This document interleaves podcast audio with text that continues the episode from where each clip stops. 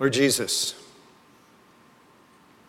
yes, we're walking together, not just in a church service. We're walking together in the zigs and zags of a life journey. And on this particular day, we've got a unique opportunity to be assembled in a way that we will never be assembled again. Never this side of heaven will this exact same group of people be gathered together. But we're here today, online in this room, because you've got us here. We're at all points on the spectrum in terms of our walk with you, what we're dealing with. For some of us, it's been a tragic week. For others of us, it's been a, a triumphant week. For some of us, we're in a gap in our story. Uh, others of us are in a climactic moment of our story. But there are as many stories as there are us, as there are people here. But those stories overlap. And we're not here just to listen as individuals, but as your people. Some of us are not yet there. We're investigating, maybe kicking the tires a little bit regarding this gospel thing. Others of us have, have lost our first love. We've lost the vibrancy. Others of us are riding high. There's no way that human words, human wisdom can address everything that's going on. And that's why we're not gathered for human words and human wisdom. We're gathered to hear from you.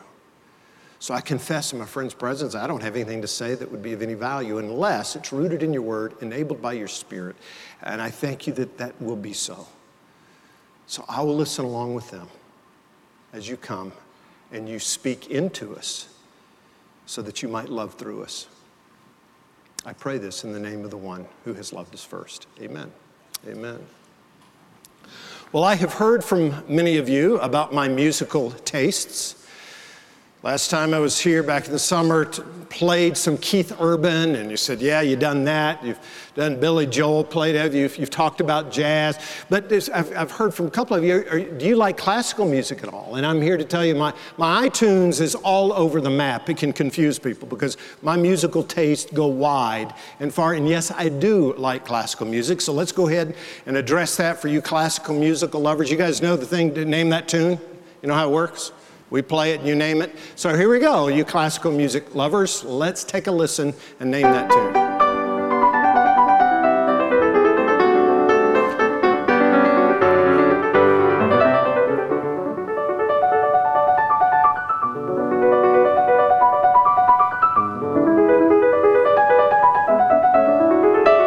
All right. Who is it? Who, who's the composer? Beethoven, very good. That's impressive right there. All right, uh, which piece by Beethoven? If somebody says Sonata number 25, Opus 79 in G major, I'm going to be very impressed, and you can have all the money in Vernon's wallet if you guess that. Even more uh, impressive would be if you can identify who the pianist is there. One of the most famous pianists of the 20th century. Andor Foldes, a Hungarian pianist, he died about 25 years ago. But when he was in his 70s, he said one of the most significant moments of his life happened when he was 16 years old, and it has a little bit to do with the composer that you just heard him playing. When he was 16, it was 1929, he was in Budapest and he was deeply discouraged. He was having some conflict with his musical teacher. He was known as a prodigy, but he was backing away from a passion standpoint. And one of the greatest German pianists of, of the 20th century, a guy named Emil von Sauer, was playing in Budapest, doing a, a, a concert, and had heard of Foldes, and he asked if he could hear Andor Foldes play the 16 year old, and he gladly did. He, he came, he played some difficult works of Bach, Beethoven, Schumann. And when Andor was finished, Emil von Sauer got up, walked over to him, and he kissed his forehead. And then he looked Andor in the eyes and he said, You take good care of that kiss. I've been waiting all my life to give it to someone. At this time, Emil von Sauer was in his late 60s. He paused for a moment to let Andor digest that, and then he explained a little bit more. He said, That kiss comes from Franz Liszt. Emil von Sauer was famous for his ability, but he was also famous that he was the last surviving pupil of the great Hungarian pianist Franz Liszt from the previous century. And he said, When I was your age, Andor, I played for Franz Liszt.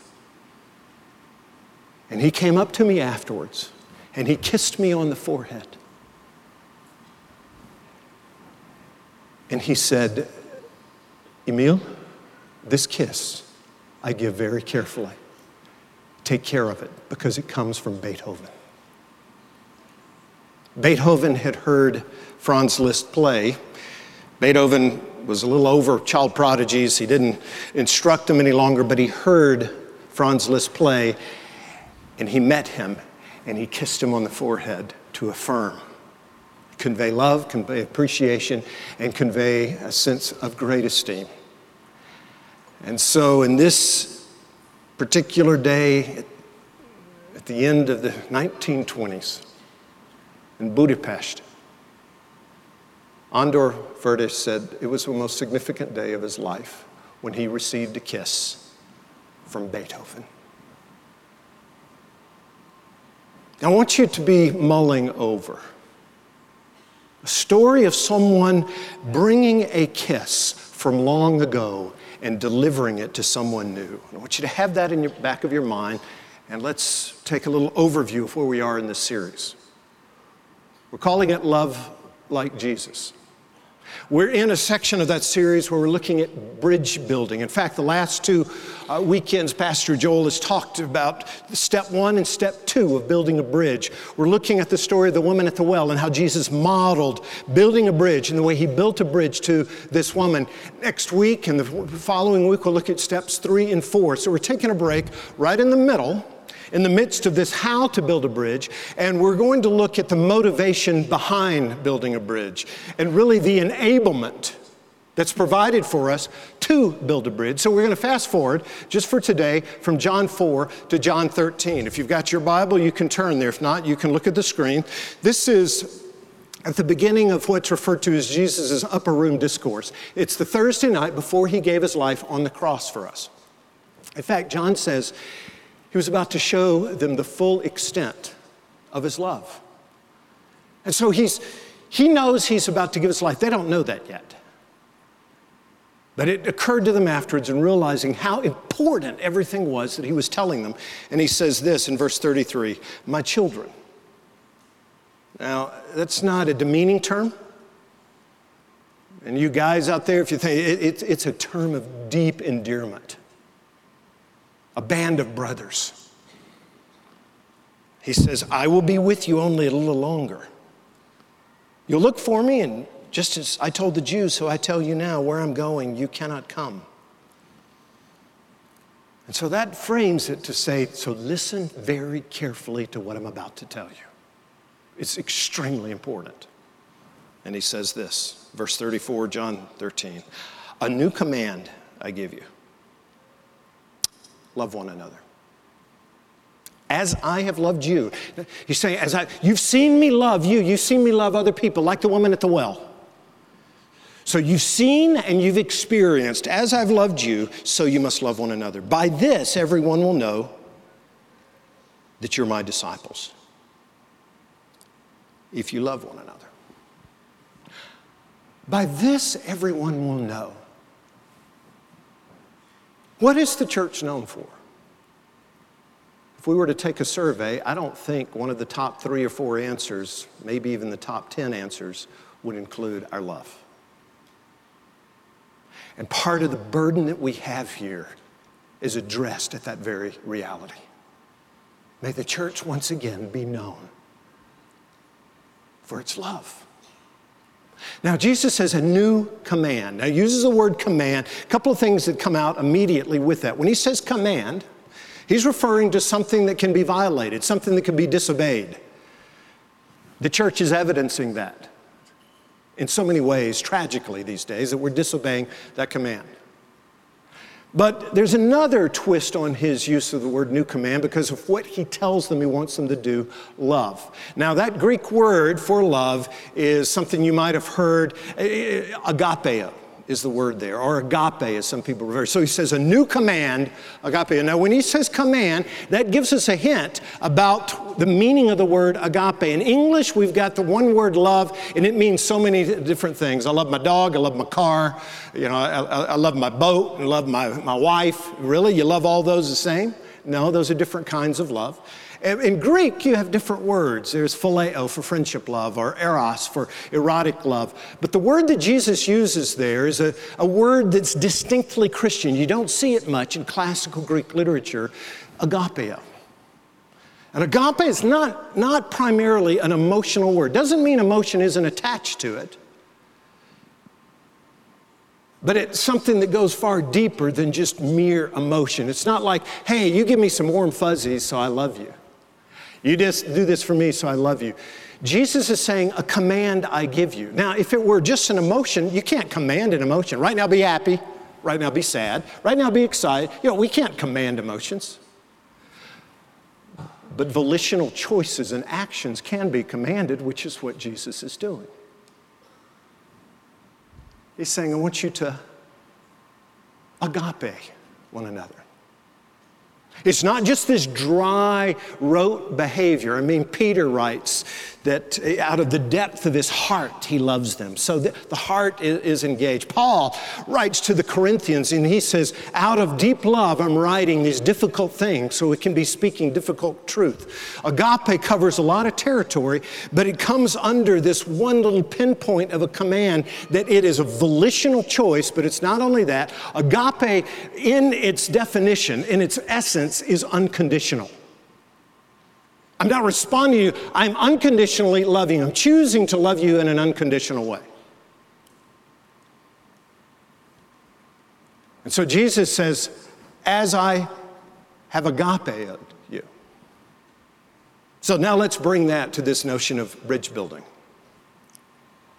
Anybody here, if somebody were to come to you, a construction company, and they're building a bridge that you're about to drive over, and you start talking to them, and they say, You know, we were trying to cut some costs, so we decided to extricate, get rid of all the mathematicians. We don't want any math involved in this bridge. We just want to, we just want to do it kind of how we, we feel is appropriate. You'd say, I don't think I'm going to drive over that bridge.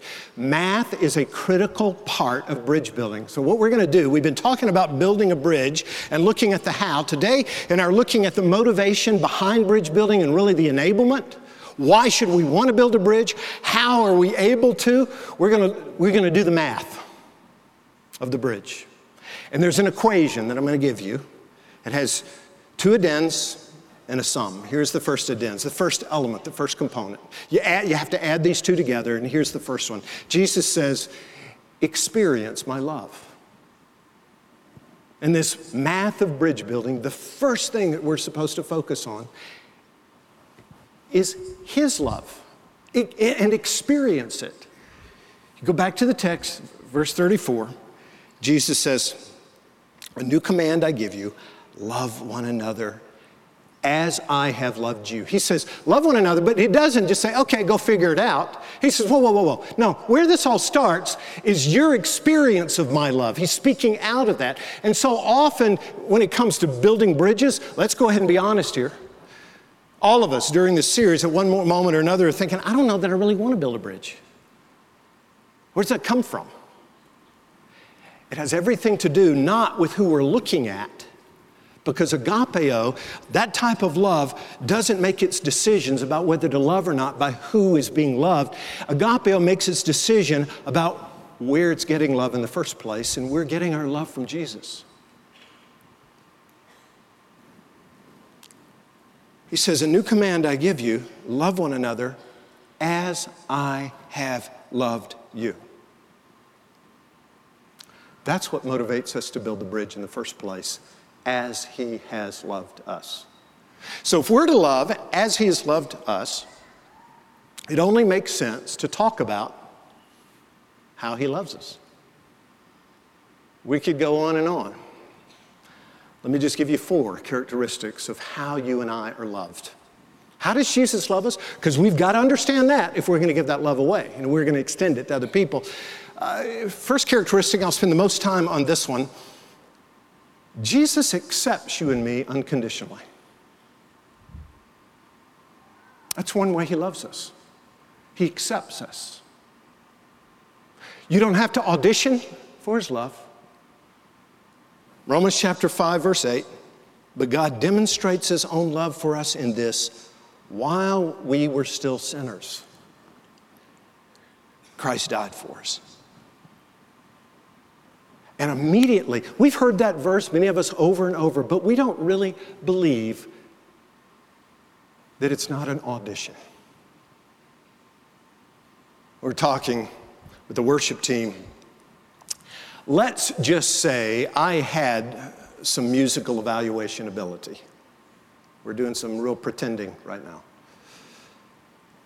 And let's just say that Tim and the team were needing some help with auditions, and we ran out of time for an audition of a song that we're going to do later in the fall. And let's just say that Tim said, Why don't we do the audition in front of you guys? I mean, it makes all the sense in the world to see these people really how they can do it because you know what? Auditions are necessary for this worship team. So we thought, let's give it a try. Tim, you're here. You want to give it a try?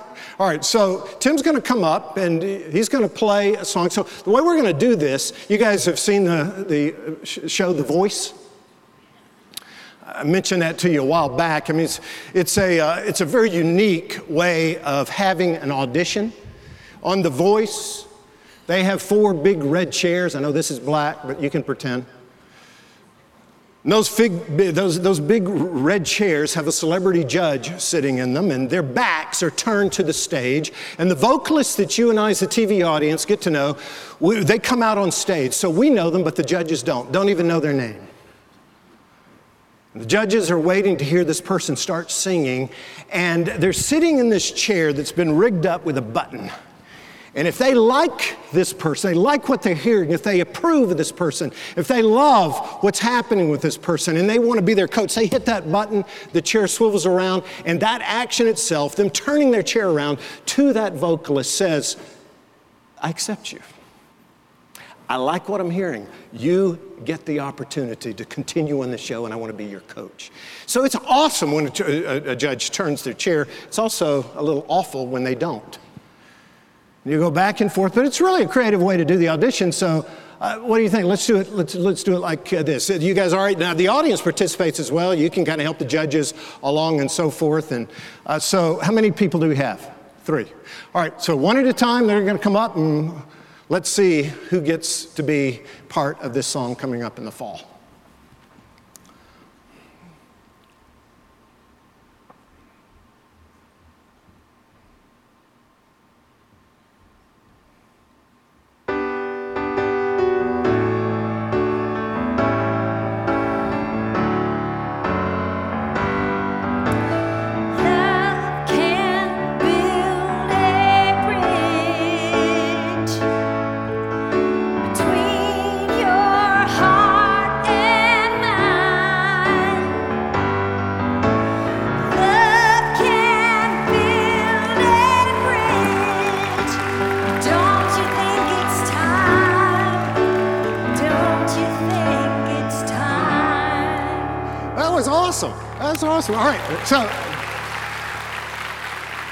So t- t- tell me your name. Lori. Lori. That's tremendous. Obviously, you've got some history with singing somewhere down the line, and that was pretty phenomenal. I, I, I think she's definitely somebody that we need to have involved. So, welcome. Tell her you're glad she's going to continue on. That's great. All right. So, got another one? All right.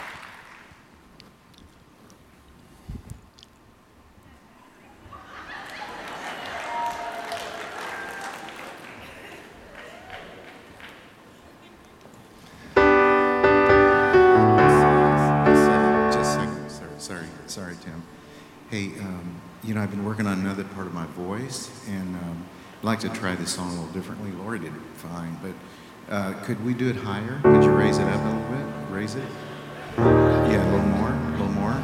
Yeah, I've been working with my voice teacher, and I think, yeah, work going on. A little further, a little more, a little higher. Yeah, a little higher. That's it.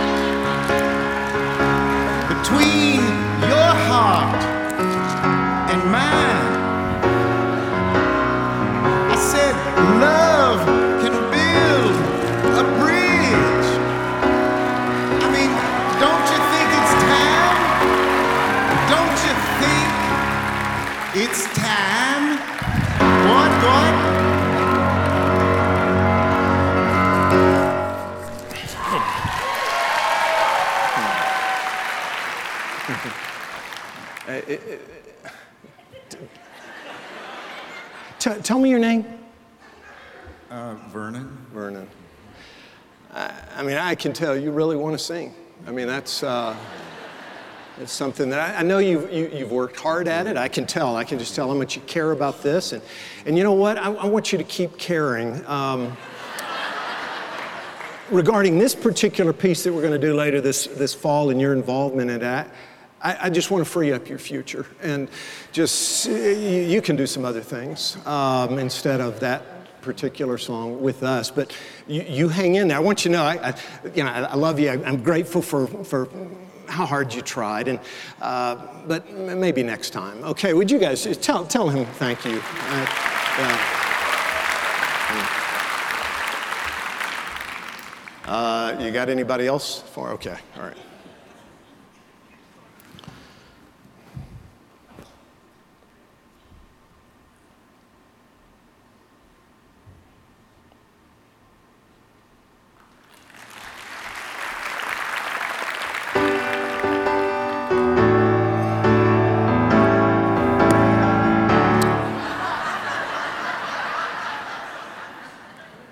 Angel, it, it is so good to see you here. And I want you to know uh, that's just phenomenal. Uh, in terms of, I know when you were 10 years old, the first time you sang in church in Evanston, Illinois, you have been doing amazing things. I know your husband Jesse and your two boys love hearing you sing. The nurses at the hospital, I, I know they love hearing you at any time. And this, this, is, this is great to have you here. We definitely, definitely want you involved. I want you to know I, just value who you are and the fact that you're here. Congratulations, we got two out of three. That's not, not that's not bad. So, uh, welcome. You guys coming up. I want you to know these three people, they represent where every one of us is at one time or another in terms of our view of God's posture towards us. Some of us think, okay, if I can just perform well enough, if I can just be good enough, God will love me. Jesus will turn his chair towards me if I get everything lined up just right. And we're consumed with trying to earn his smile. Others of us wake up and it seems like we've screwed up before we even get out of bed. we're trying to be somebody that we're not. And we just feel like there's no way God's going to turn his chair towards us because we've messed up so much. Oh, yeah, he says he loves us because the Bible says so. He kind of looks over his shoulder, but he never turns his chair. And we live with that sense of shame, of not measuring up. But it's a powerful day when we start realizing that the gospel says that God turns his chair towards us before we ever sing a note. And he says, I love you. Absolutely. Thank you, guys. Thank you.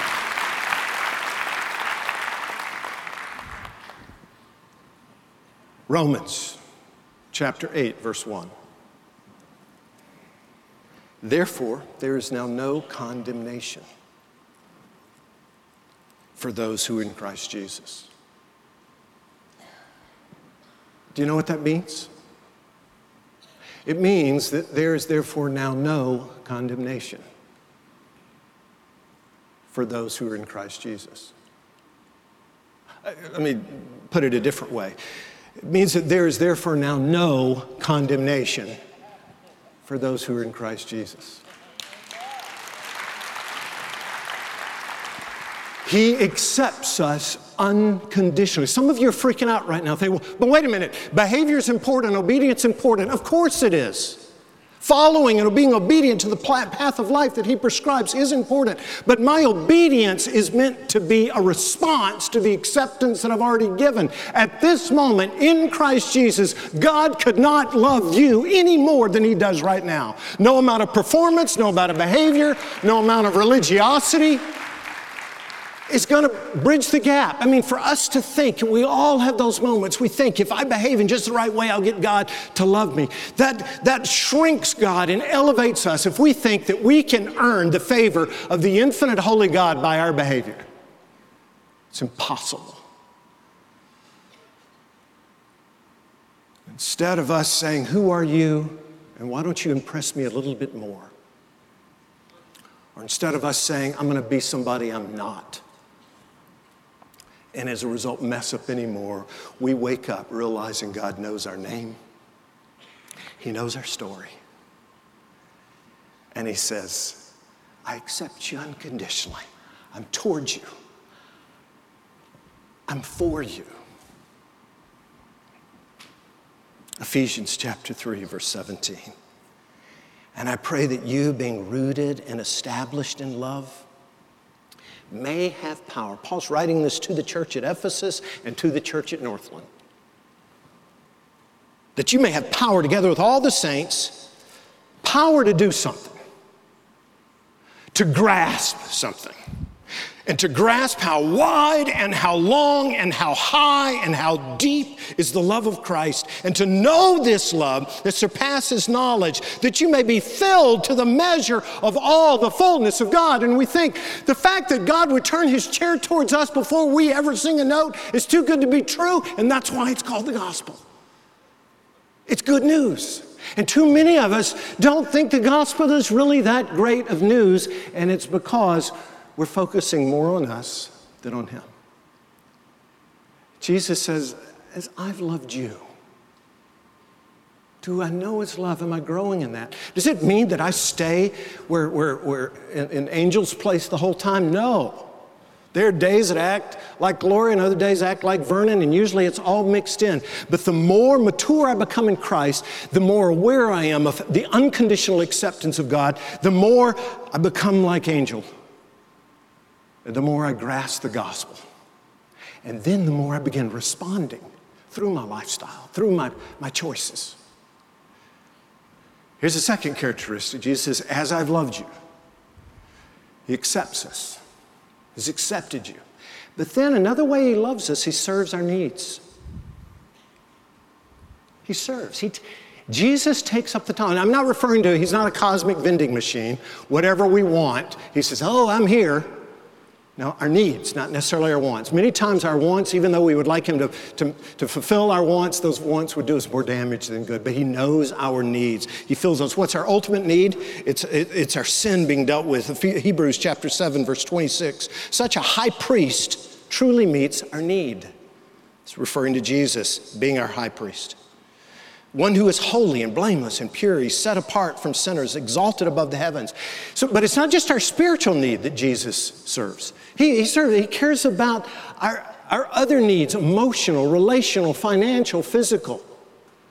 And all of us, yes, we've got wants. We're talking about needs. Matthew 6, verse 8 For your Father knows what you need before you ask Him. Philippians 4, verse 19 And my God will meet all your needs according to the riches of his glory in Christ Jesus. Where, where does that come from? It comes from his love, his loving posture towards us. Jesus says, As I have loved you, we better be aware of how we're loved. We're loved in the sense of him accepting us unconditionally. We're loved in the sense of him serving our need. Here's a third characteristic of that love he comforts our hearts.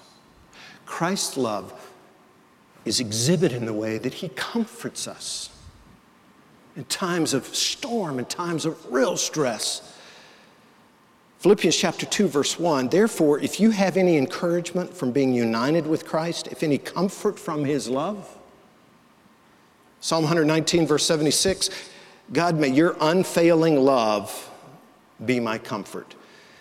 All right, read that again. May your unfailing love. What kind of love? Unfailing. What do you think that means about his love? I think it means his love's unfailing. He says, I got you. I got you. He accepts us unconditionally. He says, I love you. Serves our need. He says, I got this, Matt. I got this taken care of. Trust me. He comforts my my heart, he says, I've got you. But there's a fourth characteristic of the way that, that we're loved by Jesus, and it's this He commits His presence to us. He commits His presence. He doesn't just say, I love you, I got this, I got you. He says, I'm here. Some of you are going through one of the darkest stages of your life. He loves you. He's here, He's with you. Romans chapter 8, verse 35 Who shall separate us from the love of Christ? Shall trouble, or hardship, or bills, or divorce papers, or job stuff, or an F at school, or rejection from friends, or news from a doctor, or persecution, or famine, or nakedness, or danger, or sword? No! In all these things, we are more than conquerors through him who loved us. For I'm convinced that neither death nor life, neither angels nor demons, neither the present nor the future, nor any powers, neither height nor depth, nor anything else in all creation will be able to separate us from the love of God that is in Christ Jesus our Lord. That's the gospel. Absolutely. Zephaniah Zephaniah chapter 3, verse 17 the Lord your God is with you, and he's mighty to save. He'll take great delight in you, he'll quiet you with his love, he'll rejoice over you with singing. Augustine, one of the early church fathers, he says, God loves us, God loves you, as if you were the only one to love. The whole notion of God's omnipresence, omni, all, everywhere, presence, present everywhere. It's not just a stale theological term that stays up on some uh, professor's shelf. His omnipresence means he can love you fully, and you, and you, and you, and you, all at the same time. Fully present fully loving us. No wonder John says in his epistle in 1 John chapter 3, verse 1, see what great love. That, the Greek word he uses for great there is potipus. It means get a load of this. Bust out the ceiling, knock out the walls, do away the floor. You can't contain how great the Father's love. And he says, see what great love the Father has doled out? No, lavished on us that we should be called his kids. And that's what we are.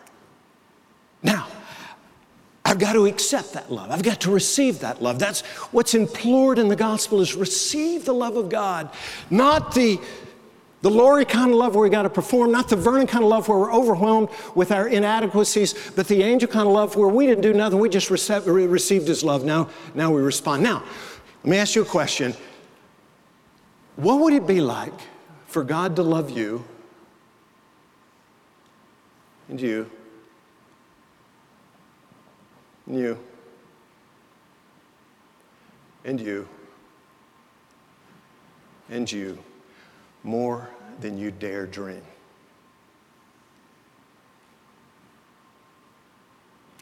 He does.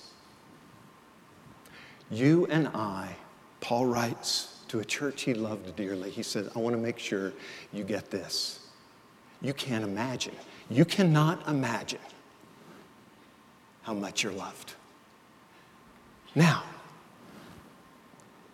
if I actually started embracing that and believing that, how would it change the way I live? How would it change the way that I wake up in the morning and start my day realizing God's chair is turned toward me? How would it change my relationships knowing that I'm already loved by God? I don't have to extract from somebody else what only God can give me. How would it change my, my conversations? How would that awareness and that conviction that I'm loved more than I dare dream, how would it change my bridge building approach?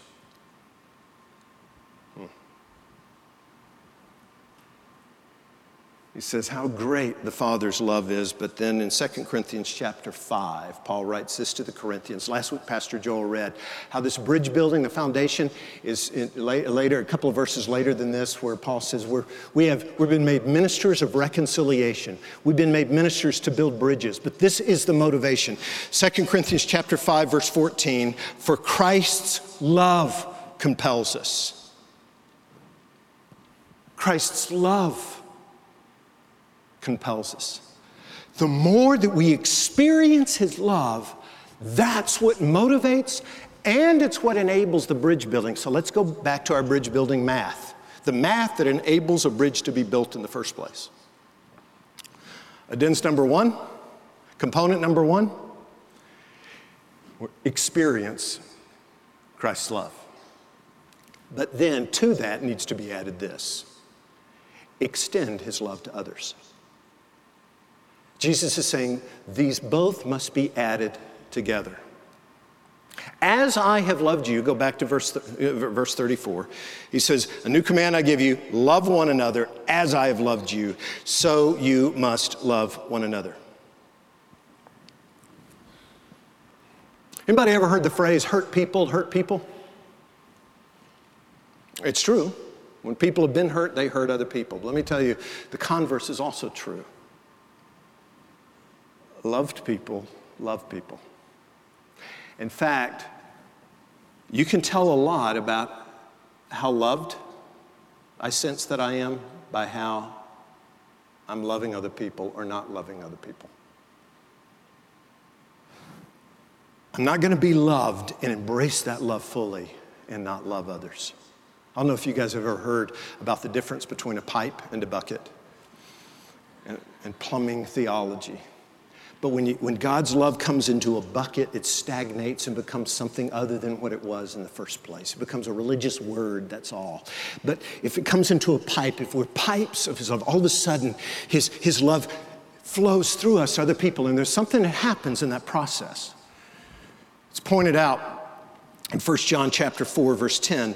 This is love, not that we loved God, but that He loved us so, this is where it all starts, he said. It starts not with us drumming up something, it starts with God loving us. He's the one that takes the first step in this dance, and He sent His Son as an atoning sacrifice for our sins. Dear friends, since God so loved us, we also, ought to love one another.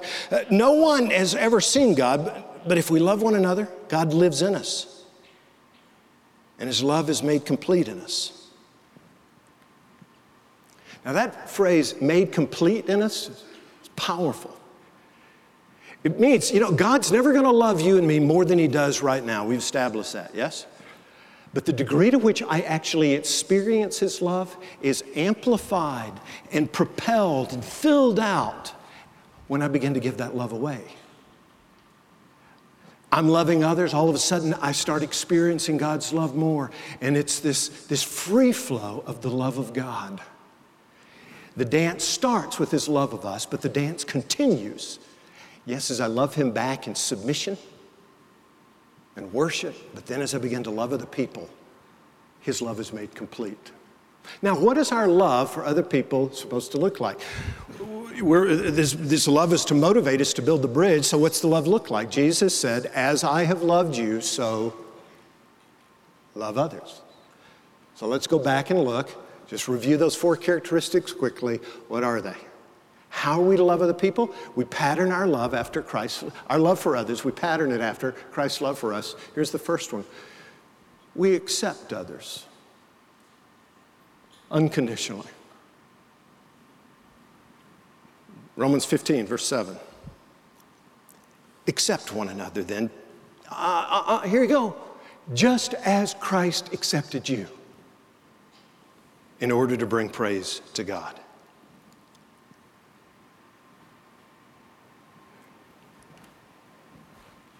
You see, this chair, there are actually two of them in this mix.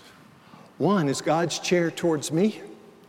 And once he's turned his chair towards me, he says, Now you go and turn your chair towards the people in your life. I don't approve. Hello? Is that what we're talking about here? It's not talking about approving, it's talking about accepting.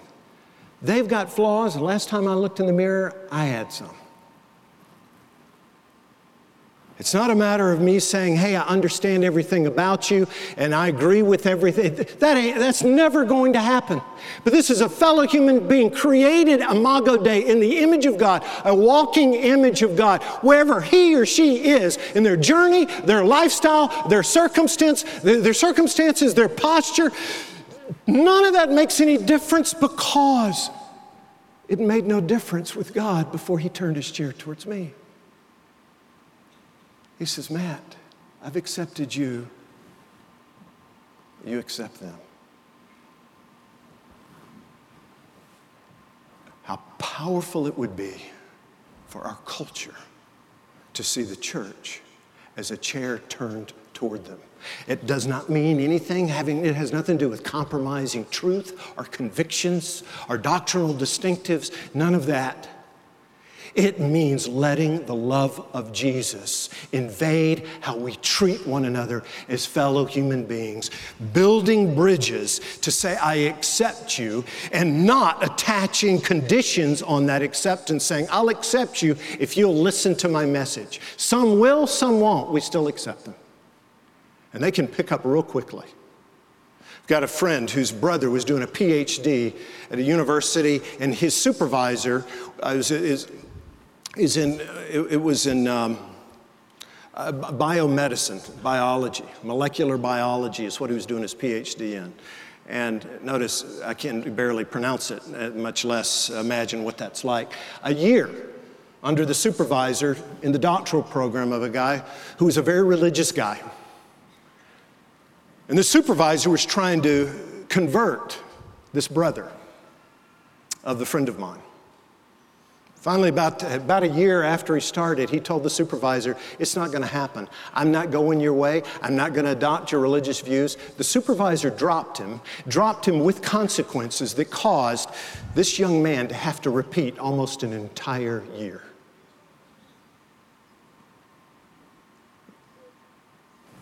Religious people know a lot about this. But gospel people know a lot about this. And we accept each other. It doesn't stop there, though. We take up the towel and we serve one another. He says, As I've loved you, I accept you. I turn my chair towards you, and I turn my chair towards you to serve your needs. That's the second characteristic of what our love, crossing that bridge, needs to look like. We're, we're, all of a sudden we're serving others' needs. Philippians chapter 2, verse 1. Therefore, if you have any encouragement from being united with Christ, if any comfort from his love, if any common sharing in the spirit, if any tenderness and compassion, then make my joy complete by being like minded, having the same love, being one in spirit and one in mind. Uh, do nothing out of selfish ambition or vain conceit, rather in humility Value others above yourselves, not looking to your own interests, but each of you to the interests of others. In your relationships with one another, have the same mindset as Christ Jesus. And then it goes on to describe how Jesus became a servant. Serving not our wants, but our needs. Augustine writes, What does love look like? It has the hands to help others. It has the feet to hasten to the poor and needy. It has eyes to see misery and want. Love has the ears to hear the sighs and sorrows of men and women. That is what love looks like, which is why John says in 1 John 3:18, "Dear children, let us not love with words or speech, but with actions and in truth." Oh, for the day and that is our dream here at Northland in concert with many other churches to, to first see chairs turned towards men and women that are outside of this, this church realm to accept them doesn't mean approving, but it means accepting and embracing and then serving unconditionally. And then it will, it'll involve a third characteristic. Jesus says, As I've loved you, I want you to love others. Here's the third one. Remember, He comforts our hearts. So, what does our love look like? It means it looks like us comforting, just caring and compassion. Not saying, hey, you start agreeing with me religiously, I'll care for you. No, I'm going to care for you regardless. 2 Corinthians chapter 1, verse 3, praise be the God and Father of our Lord Jesus Christ, the Father of compassion and the God of all comfort, who comforts us in our, all our troubles, so that we can what? Be a bucket, go over into our religious corner and say, hey, how wonderful this is? No, he says, so that we can be a pipe and comfort those in any trouble with the comfort we ourselves receive from God. I don't know if you guys saw last weekend uh, the reports about the World Triathlon Championships in Cozumel. A friend of mine, his name's Hunter Kemper. Hunter's parents actually go uh, to Northland. And uh, Hunter lives out in Colorado Springs. We actually had breakfast one morning the day before the uh, event in Rio. This is the first time in five Olympics, and Hunter has not been representing USA in uh, the triathlon. So he knew the entire field well. He's now retired. He was telling me about two brothers from England, the Brownlee brothers, Alistair and Jonny. And so I was aware of who they were, and they won gold and silver in Rio. Well, last week, it was reversed. Alistair at the Olympics won gold, and Jonny won silver. Last weekend, coming around to the final stretch, just a few hundred meters from the finish line, Jonny was in the lead, Alistair was second. And Jonny all the chemicals went awry, which happens in endurance events sometime. All of a sudden, he kind of loses. You could tell, you can look at the video, look it up. He's stumbling around. He doesn't even know where, where he is. He's, he's veering, looks like he's, he's about to topple over. Alistair saw that. And instead of coming up and passing his brother, so that he could be both the gold medal winner in the Olympics and the gold medal winner in the World Championship, he stops and he puts his brother's arm around him, comforts him, says, It's okay, we can do this together. And they stumbled to the finish line, which enabled the guy that was in third place to zoom past. That guy from Spain, he won the gold. And when Jonny and Alistair got to the finish line, Alistair stopped and pushed Jonny over the finish line to get second, and he got the bronze. Who in my life has experienced that for me? Better question who in my life will experience that for me this coming week? The same with you. Fourth characteristic parallel to how Jesus has loved me, he says, I want you to love others. That'll mean accepting, that'll mean serving, that'll mean comforting. But what's the fourth characteristic? The way that Jesus loves us? He commits his presence to us. And we're to commit our presence to the people around, committing ourselves to be present in other people's lives. Romans 12:10, be devoted to one another in love. Honor one another above yourselves. Be involved in one another's life. I was traveling back from Africa and made a stop in Europe and was flying in the middle of the night back so and i was trying to help with jet lag stay up so i was watching movies one movie i watched this was several years ago was a movie shall we dance Guys, before you judge me too much, I also had watched a couple of movies with gunshots and explosions and screeching tires. So there was good balance here. But I'm watching this movie. Susan Sarandon stars in it, and she responds to a question in the midst of the movie about why marriage. And it goes deeper than that. It, it, it addresses why, why intimate, close relationships. I liked it so much, I rented it when I got back so I could write down this quote. My wife was very impressed that I rented the movie Shall We Dance. Here's the quote where she sees, and I'm gonna, I'm gonna change the word marriage to relationships. He says, the, she said, The reason that we need relationships in our lives is we need a witness to our lives. There's a billion people on the planet. I mean, what does one life really mean? But in a marriage, you're promising to care about everything the good things, the bad things, the terrible things, the mundane things, all of it, all the time, every day. You're saying your life will not go unnoticed because I will notice it. Your life will not go unwitnessed because I will be your witness. You're not alone. And you add those two together, us experiencing Christ's love authentically, and then us extending His love. You know what the result is? We exhibit His love. May the world know Jesus says, by this will people know that you're my disciples. By the way that you are responding to the Father's love in such a way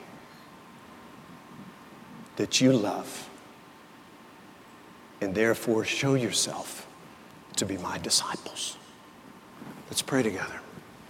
Lord Jesus, thank you. Thank you that you love us like you do.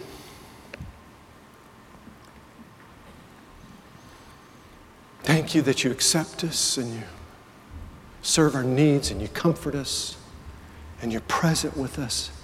And oh God, may you use each of us individually as part of a larger community.